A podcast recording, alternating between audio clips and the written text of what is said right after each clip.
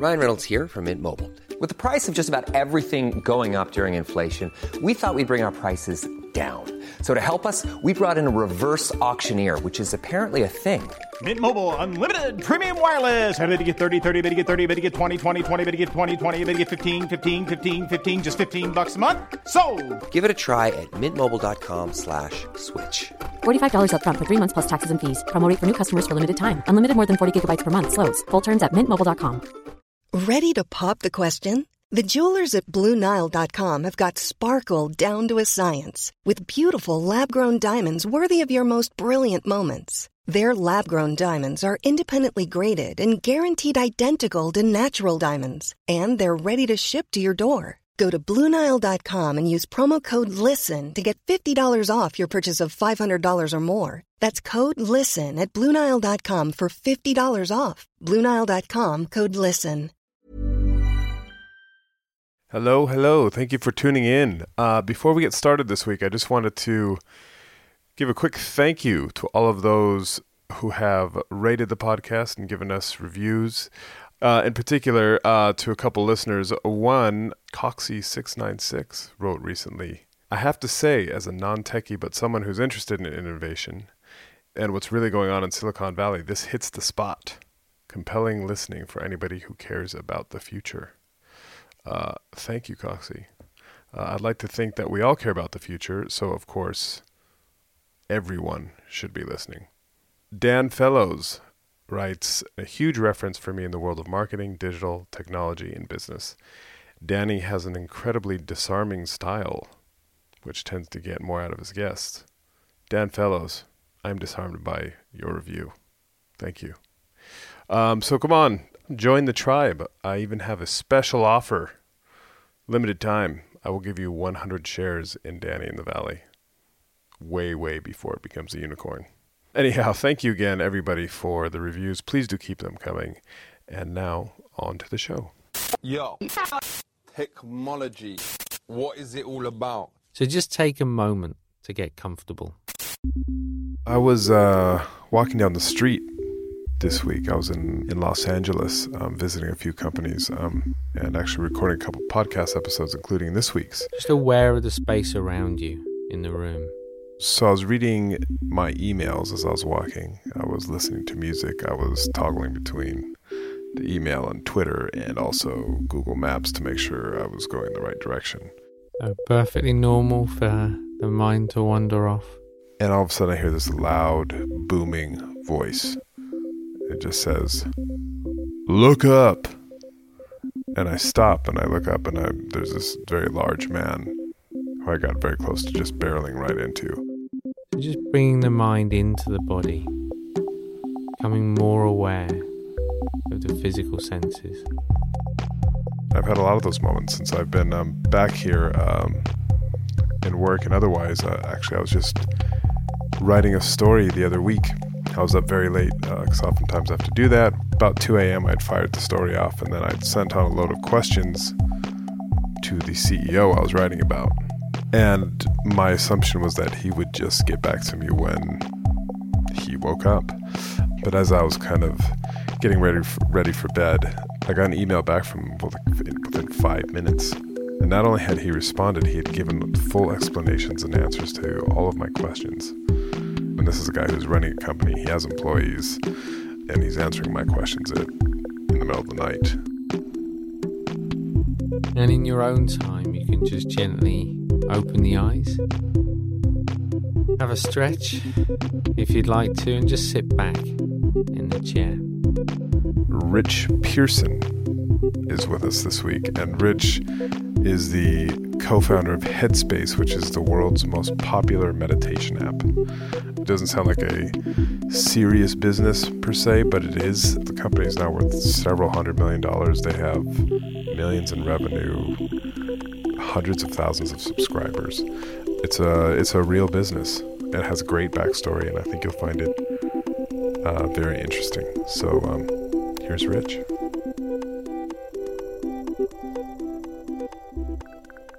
So, how many people have downloaded this thing? About 16.5 million. 16.5 million. Is that mainly in the US? It's about 50% in the US and the rest of the world, but the majority of it's in the UK. Oh, really? Yeah, about 30, just over 30% of the other 50s in the UK, and then the 20% is like rest of the world. And you guys just raised a boatload of money. Well, we did do a Series B round. Yes, we did. I call it a boatload. It was like 36, 37 million or something like that. That's about right, yeah. What's the plan? Because right now you have, it's been downloaded 16 million times. Mm-hmm. You're all over the world. Mm-hmm. Now what? Yeah. Well, it's only in English at the moment. That's, you're going to do it in Spanish? Yeah, we're going to start doing it in... Well, we're going to do it in a few languages. That's the plan. What's the first language? Well, it could be Spanish, could be German, it could be maybe Indian. Germans are quite uptight. They could probably do with... Everyone could do with some Headspace, to be fair. Yeah. I find that... That's the thing with it. If you've got a mind, I think everyone struggles with it from time to time. So yeah. I think it's a global thing. So that's the idea, is to kind of go international? Yeah, and also to look at enterprise as well. Like, that's been a bigger thing than we thought. Getting companies to offer it as a... A lot of companies kind of just reach out to us anyway. They were kind of reverse lead inquiries where people just reaching out. And what happened was we'd get a passionate user that worked at Google, they'd work at Uber or wherever it is. They go to their HR and then they'd say, I love this product, we should get it. And that's how it was kind of happening organically. So we were kind of servicing the organic kind of inquiries. But now we've kind of decided to go after it a bit more. In a more formal way. Yeah. So we hired Ross Hoffman out of Twitter. So he's heading up all the enterprise. He's heading up enterprise, international, and biz dev partnerships. So the way it works is, I downloaded it. Your co-founder, Andy, has a very... He's very smooth. He has a very buttery voice. Yeah, he does. That's true. He just kind of calmed me down immediately in 3 minutes. Yeah, it's true. For those who don't know, it's basically a daily meditation. That's guided right. Meditation. And you start free. Yeah. And then you try to get people to subscribe. How many people actually make that leap? Because that's always the thing, right? Yeah. We don't really subscriber numbers, but we're pretty happy with the, like, if you compare it and benchmark it to some of the bigger subscription services, like, we're right on par with that conversion. So we feel pretty good about the conversion, actually. Can we go back to how it started? Yeah, sure. Do we travel back in time to London? Sure. And you, how old when you... Yeah, so I was 27 when I met Andy. Andy was your co-founder. He was a Buddhist monk. He wasn't, not when I met him. So he was a Buddhist monk for about 10 years, all over the world. And then he was in Russia, and he decided that he wanted to kind of teach meditation. So teach meditation in Russia? No, he was actually, he was teaching meditation. That was where he got sent as a Tibetan Buddhist monk. And he was teaching meditation in a Buddhist center, and one of the clients that came in was an exec at BP out there.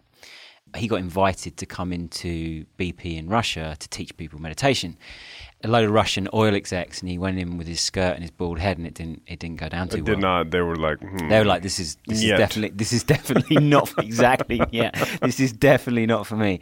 So he went to his teacher and he said, look, it's difficult doing this. And so as a Tibetan monk, do you get sent around like the Mormons do? Like, you it's not quite like the Mormons. I don't know enough about the Mormons to comment on that, but I don't think it's like, that's not like they have to go and knock on doors. I think it's one of the only religions where it's kind of attraction rather than promotion. Right. But there's various Buddhist centers of the lineage that he was in, and he was kind of sent, you can get sent. And there was a teacher out there that he wanted to go and spend some time with, which he did. And then he said, look, I'm really passionate about teaching meditation, but this is a bit of a difficult get up in the skirt, you know. He said, well, were you more passionate about being a monk or more passionate about teaching meditation? He said, well, I'm actually more passionate about teaching meditation. He applied to there's a circus school in London do you know this in East London, the London Circus School of Arts? Actually, I think I have heard of this. Yeah, it's in Hackney. And he applied for that, and so he could get a student visa and a loan to come back to London. Did he want to join the circus? Yeah, because he used to be a gymnast before he became... Of course he did. Yeah, of course he did. This is a very traditional business partnership story. He got on the school, although he says this, he was one of the oldest people there. And he went back there, and he was doing the degree in circus arts, and at the same time he was teaching people meditation in a one-on-one setting. When I met him, I'd been doing some freelance marketing for my friend who had a company in London, and he said, look, I've met this Buddhist monk, he's been teaching me meditation. That was the first thing that surprised me, because I was like, Adam was like the last guy that I ever thought would do meditation. It's kind of like quite a surprise to me. So we went along and he said, look, I can't afford to pay you, but how about we do a skill swap? I'll come up with some... A barter. Yeah. You know, I'll teach you meditation. You can come up with some ideas for my clinic. And at that time, I was suffering from really acute anxiety. Like I was really struggling. You were? Yeah, really struggling. I'd been in a career in advertising and... What were you advertising? Everything that you probably shouldn't advertise, but mainly Axe deodorant. So were you actually coming up with those ads, like the young lads? It was spraying themselves with. It was. It's my fault that a lot of teenage boys smell like that. So terrible. Smell terrible. So that was. I think this is karmic. This is definitely karmic payback. Yeah. So I was doing that and was living really. You've lived in London. It's a pretty hard lifestyle if you choose to go down that route. And so did you have like a Jerry Maguire moment where you kind of like... Yeah, it was less of a Jerry Maguire moment and more of a kind of... I think it just didn't feel like the place that I should be. And I didn't know what I wanted to do. And so I left. I was actually studying to be an acupuncturist at the time because I was getting acupuncture for my stress. And my acupuncturist said, look, have you ever thought about being an acupuncturist? And I was like, no. He said, I think you'd be really good. Like, you should do it. So I was doing that course and then I was freelancing... I kind of knew in my heart of hearts I never wanted to be an acupuncturist, but I just knew I didn't want to do the kind of lifestyle that I was kind of leading before. And so then I met Andy, and you know, from that first day when he taught me meditation, it definitely. So you met him as a let me try this meditation thing. Yeah, I was kind of intrigued about it, but also kind of I had no idea what it was, but I had all the previous kind of preconceptions, I suppose, that most people have about meditation, and I thought I was going to go meet a monk. And then he was just this normal guy. He had the bald head, and that was the thing that struck me the most. Actually, was one how easy it was to understand when he explained it, and also then when I looked at all of his clients, it was kind of everyone. Like that was the thing that surprised me the most. It was absolutely everyone from all walks of life, all sexes, all ages, all races. And I asked him about that, and he was like, "Well, you know, if you've got a mind, you probably struggle with it from time to time." And that one, the personal experience, and it like. It wasn't like everything, like my anxiety was fixed at all. It wasn't that. But I did think there's something in here that's really worth exploring, coupled with the fact that I was like, why don't more people know about this? Like that's the thing. And then you look at all the people that are doing it and you're like, why aren't more people doing this? And this was back in 2008, way before mindfulness was like a buzz thing. And like, it just wasn't in that. And we're in London, the most cynical market in the world. Absolutely. So, yeah, the most cynical. Yeah. Yes. That's 2008. And then had you had an ambition to start your own business? My dad's had his own business since he was like 19, still got it, still going. What is it? It's Central Heating Company. You know, he's a glorified plumber. And my mum has had a dress shop ever since I've been 5 years old, still got the dress shop, same dress shop, like in a small town. So are they subscribers? They are subscribers, but they haven't had to pay for it. So that's I haven't charged my parents. Being brought up with two parents that have always worked for themselves, I think I always had a sense that it was a possibility and that was something that you should probably do at some point. So I did always have that. And I'd always been trying to get ideas off the ground. None of them necessarily worked. So I'd always had that drive to want to do something. But when I met Andy, like the relationship was more of a... He started off as my meditation teacher, then he became my friend. And we didn't really decide to go into business together until like about 8 months after meeting. So it was a very natural kind of organic process, which is why I think it kind of worked so well. So you start the company. Yeah. And the idea is you create an app on like the most controlling piece of technology in our lives. Well, to help us unplug. Yeah, look, the thing was... We felt like, how do we improve the health and happiness of the world? And we thought, well, that was the goal. And the way that we thought we could do that is if we could reframe the way people think about their mental health. And we felt like, how could we get people to reappraise the way they think of their health? And I think people only really think about their health in terms of physical activity and maybe nutrition now. I think that's starting to come in. But mental health, I would say, is the last one. And actually, I think our thought was, unless you have a good, healthy mind, like how are you going to make great healthy choices about whatever you're going to do in life? And so we felt like that was the place to start. And the first idea that I came up with, I was just like, look, it's a shame that you're in this room on your own, like you're a great teacher, like we should put this on an app. And he didn't feel that it would work on an app because traditionally it had always been taught from teach the student in a kind of oral language. It's quite an intimate setting. Yeah. And so he wanted to kind of go to the live events space because that felt more comfortable. I think, look, hindsight is no sight, but those events, they were amazing because we got like 200 to 400 people every month in a room and we got to speak to them. How'd you get people to come to them? We got a big double page spread in the Times. The title of it was The Expert's Expert, and it was Britain's top meditation guru. And we hadn't even launched or anything. And it was just about Andy and his practice and like what we were trying to do, like just a bit of a setup.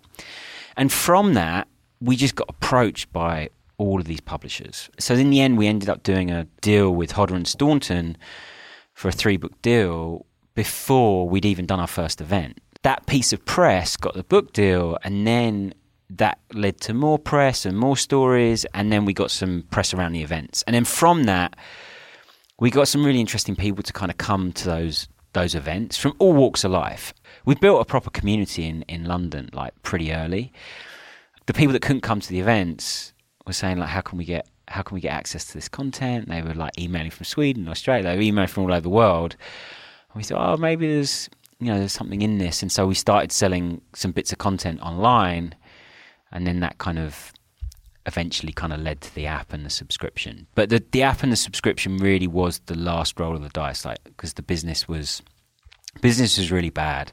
And we... What do you mean it was bad? It sounds like it was really good. Well, it sounds like events are really hard to make money from when you're doing them every month, and we were ended up giving away a lot of tickets for free and to get people in, and it was really difficult to sell tickets every single month. And the event format that worked the best actually was, it started off as like an 8-hour event, then it went down to 6-hour, then 4 hours, and then we started off as an 8-hour event, all day 8-hour event. That's just with Andy on stage. Dedication. Just Andy on stage for 8 hours.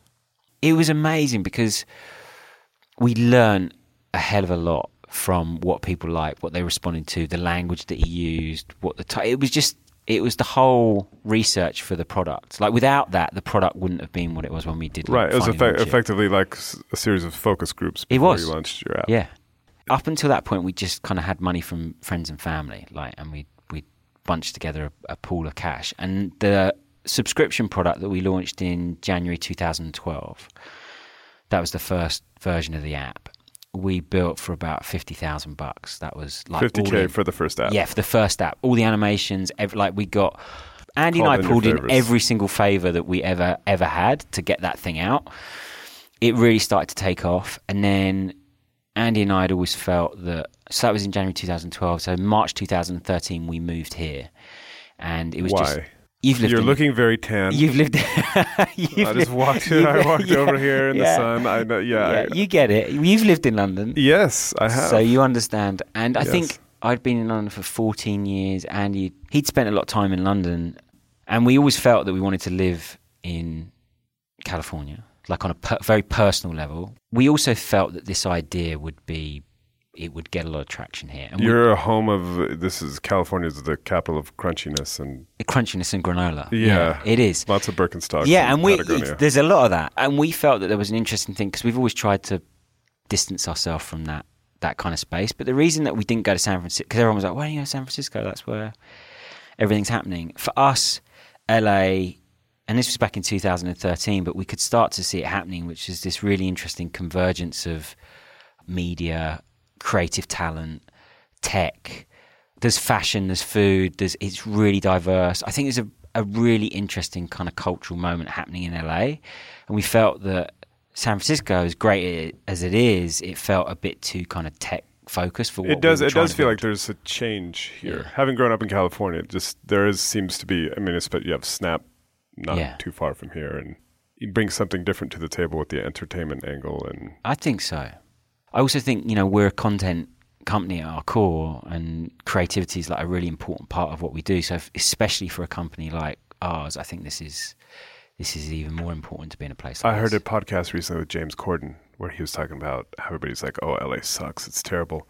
But he said, but if you're into content, there's no better place to be. I don't know, I just think there's really interesting stuff happening here at the moment. And you have some celebrity endorsers, right? Or people who have kind of given you, like, Did LeBron James shout you out? There's a lot. I mean, there's been the great thing. What's the best one you've got? Have you got any personal messages from like somebody really cool? You're like, wow, that's. Well, one of the big ones was Emma Watson when she tweeted that actually had a huge. Did that it? Had because we were saw a spike. Yeah, we were much smaller then, and so that was a few. That was maybe 3 or 4 years ago. And had you raised money at that point? No, I don't think we had. Because we didn't raise money till September 2015. Did you send her a thank you night? Yeah, we did. You did. We sent. Well, we tried to tweet her back. She never tweeted us back, but we said thank you. And then you raised the first round of money. Yeah, in September 2015 with Churning. That took you from whatever 10 people. It took us. We were about 18 people at that point. 20 people at that point. Yeah. And now we're about 160. One size fits all seems like a good idea for clothes until you try them on. Same goes for healthcare. That's why United Healthcare offers flexible, budget-friendly coverage for medical, vision, dental, and more. Learn more at uh1.com. Hey, I'm Ryan Reynolds. Recently, I asked Mint Mobile's legal team if big wireless companies are allowed to raise prices due to inflation. They said yes. And then when I asked if raising prices technically violates those onerous two-year contracts, they said, what the f*** are you talking about, you insane Hollywood ass f- So to recap, we're cutting the price of Mint Unlimited from $30 a month to just $15 a month. Give it a try at mintmobile.com/switch. $45 up front for 3 months plus taxes and fees. Promo rate for new customers for limited time. Unlimited more than 40 gigabytes per month. Slows full terms at mintmobile.com. When you're ready to pop the question, the last thing you want to do is second guess the ring. At BlueNile.com, you can design a one-of-a-kind ring with the ease and convenience of shopping online. Choose your diamond and setting. When you find the one, you'll get it delivered right to your door. Go to BlueNile.com and use promo code LISTEN to get $50 off your purchase of $500 or more. That's code LISTEN at BlueNile.com for $50 off your purchase. BlueNile.com, code LISTEN. Can you talk about that, the growth? Because you've also had to just kind of let some people go, and that sounded like it was quite traumatic. Yeah, it was. It was really difficult, that. Were you prepared to go from 18 to 20 to 170-something? I think it's really hard. I've spoken to lots of people about it. I've never met anyone that's kind of got it exactly right. When you're growing that quickly, it is just, stuff does break. I just think it does. I think it was difficult to kind of just keep pace with how quickly the product and the space was growing and what we needed. You know, if I look back on hindsight, I think the big mistake was really focusing heavily on kind of brand marketing too early. Like if I look back, what does that mean? So I think we made the decision to test out some TV advertising, some outdoor advertising, and to like try and build the brand that way, like more from the traditional background that I like old school, like what? Yeah. Yeah, quite old school. Go actually back into your Axe body spray. Exactly, like going, and I think that was probably down to some old kind of learned behaviour that I'd had. You know, if I look back on it, we'd kind of built a bit of an internal agency here. I think that was a bad call, and because so it didn't work. Yeah, I'm not sure that our brand in the space that it's in necessarily needs big brand advertising. Do you just raise this money? I think it was a few weeks ago, to 36, 37 million. It's a lot of money. Yeah. What do you tell the hard-nosed investors who are like, yeah, this is a wellness app. Yeah. And, you know, it's, and what is the kind of the plan for global domination, or what do you tell people like that, and how do you get them to buy in? Because it seems like it's quite a squishy concept. If you look at our mission of how do we improve the health and happiness of the world, the way that we think about it is, okay, how do you create the most comprehensive guide to health and happiness from when you're born to when you die and everything in between? So how can we create... That's quite ambitious. Yeah, like how can you create content and experiences that can help you no matter what stage of life that you're at, whether you're a kid... How old is your youngest? About 3 or 4. Three or four. Yeah, with our kids' content. So we've got parents that use our kids' content with, you know. What is that? So we've got shorter-based meditations. Put your blocks down, put your crayons down. Be mindful. Yeah. Be mindful, exactly. Stop drawing. We've got like focus, calm, wake up, a sleep exercise. And they're different time lengths based on the age group. You know, we know that that's a massive driver for people. Really? Yeah. It's a really popular thing, because I think, look, because it's not that kids are going onto the App Store and downloading Headspace and using the kids' content, obviously. Yeah. it's coming from the parents. And if you think, if you're a parent and you've had a good experience in meditation, you're going to want to try and teach your kids that. People that are open to meditation in the US alone, it's well over 150 million people. Who's, if they're surveyed, say, yeah, I'd try that. Yeah. People are becoming more and more open to it. I think we're just at this stage of how do we educate people that they can... Why do you think that is? Is it because these little phones, the little screens that we have that make us distracted and stressed out? I mean, I was just... Yeah. Before I came over here, I was on the computer, I was on my phone, I was on social media. I was. How did that feel? It was super relaxing. Yeah. Yeah, but that's the point, right? Yeah. Is that, I mean, and I have I have an 8-month-old, speaking of your... Yeah. The three... He's already obsessed with the phone because he sees... He sees you guys using it. As we look here now at your phone on that table, it's just an object on the table. Like, it's actually not harm. It's our relationship to it that causes us the harm. And I just think that we're right at the start of working out how we can use these devices in like a healthy way. And our hope is that by teaching people some of these techniques that you become more aware, so that so many people are like, on their laptop, on their phone, trying to speak to someone, eating their lunch, and not realizing that they're doing all those things together. If you meditate and you become a bit more aware, maybe you've got more chance of actually noticing the craziness of that situation to maybe stop and just do one thing at a time. That's where people are. They're on their mobile devices. Like, you can't, it's pointless trying to build something over here. Like, I'd much rather if we could come up with an experience that wasn't in a way, but I think meeting people where they are is really important. I would hope that all the kind of young generation of creators and entrepreneurs are thinking about, okay, how can we use this and how can we come up with things that are actually genuinely going to help people? And I do think that we will. The pendulum's like right at the start of it. I just don't think it's kind of swung far enough for us to start using it in a smart way yet. But I do think people are starting to understand that their relationship to their devices is unhealthy, and looking for ways in which they can kind of create a bit more. Well, it's distance. Central, right? It's the kind of the thing that tethers us, or kind of takes your attention no matter where you are. It's like the classic, oh, I'm out at Yosemite. Yeah. Oh, God, look at that on Facebook. Yeah. God, they look like they're having fun. More fun than me. Yeah, exactly. Exactly. You guys obviously aren't the only ones who have latched onto this. That's right. So in 2008, you were it, right? That was it. And now how many... I think there's I'm right in saying there's over like 3,000 like meditation and relaxation apps. 3,000? In the App Store. If you look globally, there's over 3,000. Is that worrying or is that... Well, I think the thing that worries me the most about it actually is I wonder about the quality of the teaching and how good the content is. That's the thing that kind of... I wouldn't personally trust my mental health to someone unless I knew that they were kind of an expert. I do worry about how much of the content out there is actually... Well, that leads to a question. Yeah. So how much kind of... I don't know if science is the right word. I think science is in what you guys do. Because if you think about it, like I had yesterday morning, I had my little session. Yeah. And it was just Andy speaking for 4 minutes. Yeah. And I just kind of zoned out. And I felt very relaxed. Yeah. But it doesn't feel... kind of hard science-y. That's right. Well, I think it depends how you use it. I think if you're only using it for kind of like 4 minutes, and I think it's useful if you were using it for 4 minutes 10 times a day. I think that's really valuable. I think obviously building up to some of the longer time lengths, I think that's a really useful kind of advanced practice as well. So we have a chief science officer here, so Dr. Megan Jones-Bell, and we have about 4 full-time scientists internally that are working on... What kind of science? Yeah, so working on clinical trials around... You guys are running clinical trials? Yeah.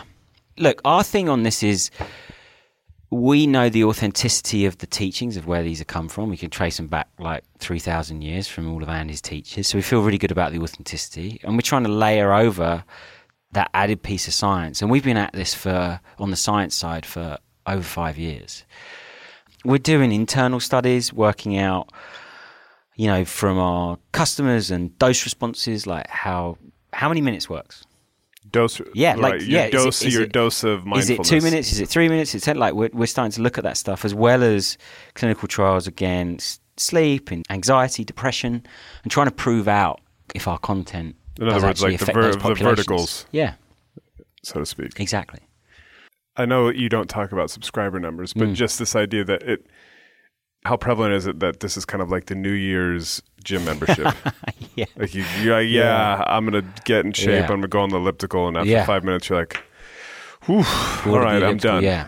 Well, the good thing about this is you don't have to go to a gym. You don't have to put any gym clothes on. You can do it anywhere, and you can do it from 2 minutes up to an hour. So I think it gives people a lot more flexibility to do it.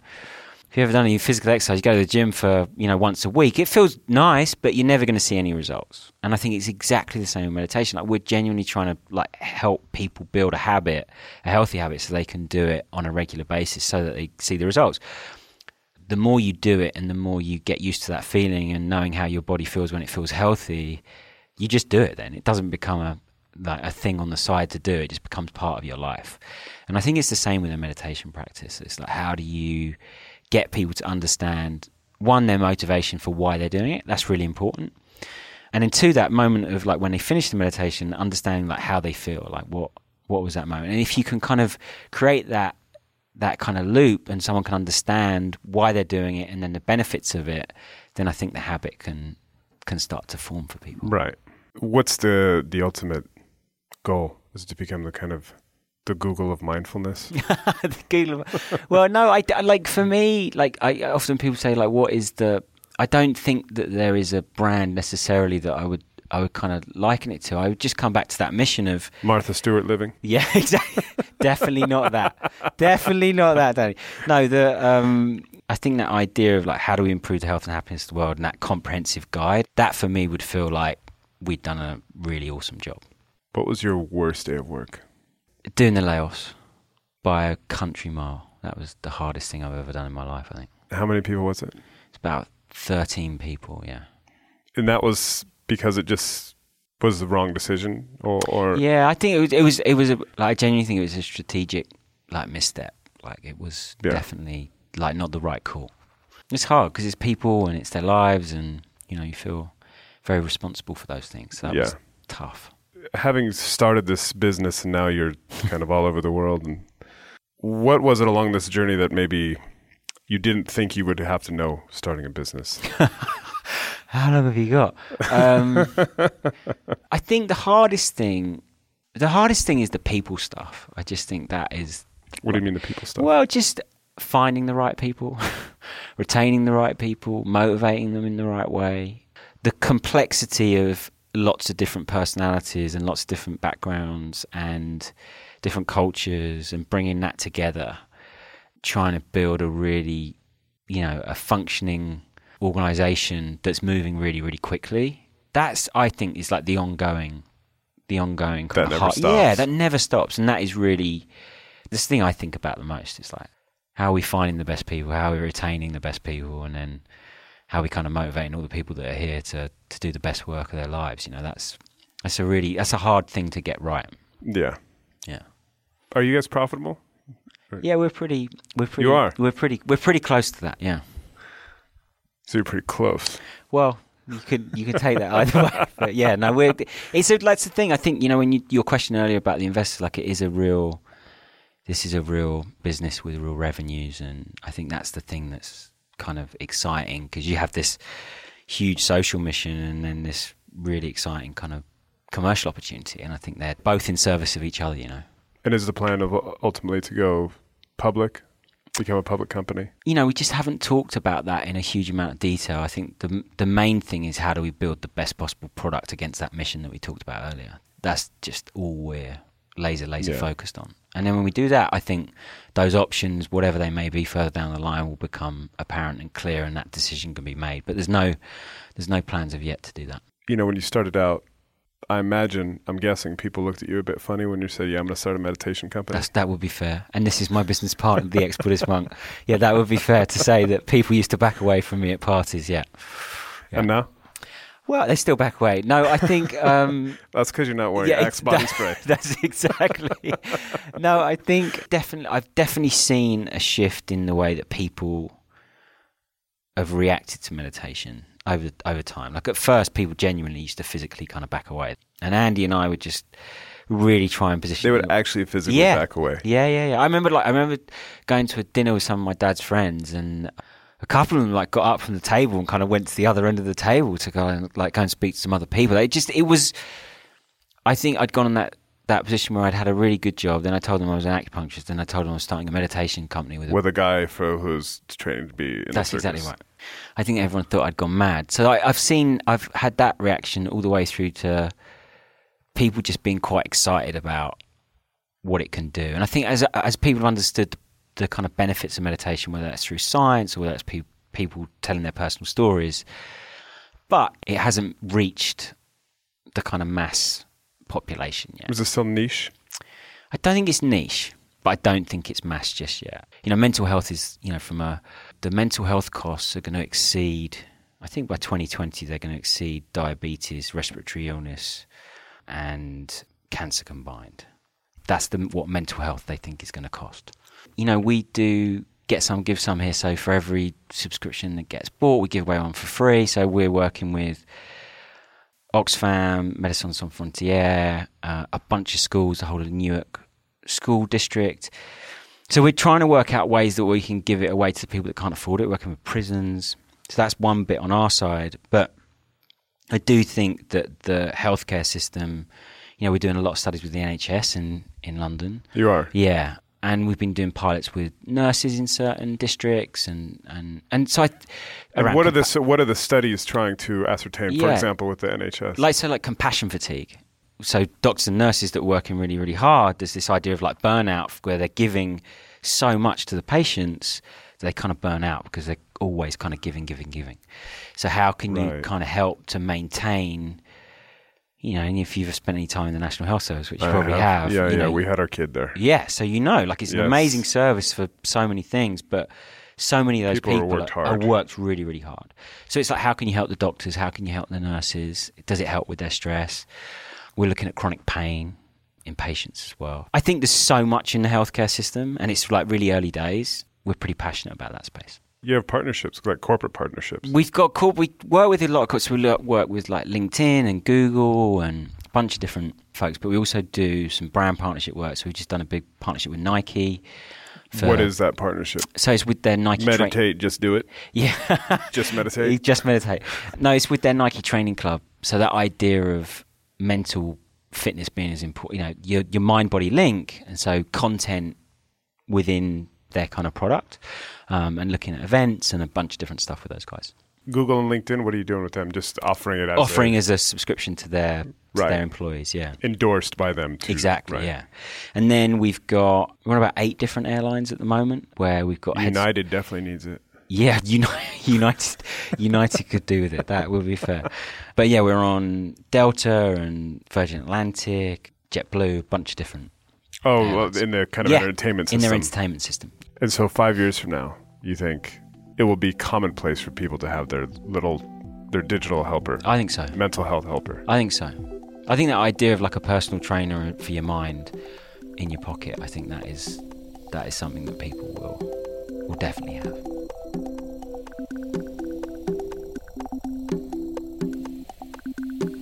That's all the time we have. I'd like to thank Rich for sitting down with me today. I'm now off to hit the streets of Los Angeles once again. This time I will be doing it with my phone in my pocket, looking up. You should try too. That is, of course, if you feel the need to rate the podcast and give us a review. In that case, you know, feel free. Multitask. I'm sure Rich would understand. I know I would.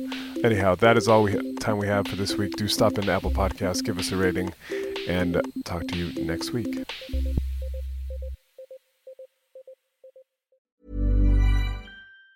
Even on a budget, quality is non-negotiable. That's why Quince is the place to score high-end essentials at 50 to 80% less than similar brands. Get your hands on buttery soft cashmere sweaters from just $60, Italian leather jackets, and so much more. And the best part about Quince, they exclusively partner with factories committed to safe, ethical, and responsible manufacturing. Elevate your style without the elevated price tag with Quince. Go to quince.com/upgrade for free shipping and 365-day returns.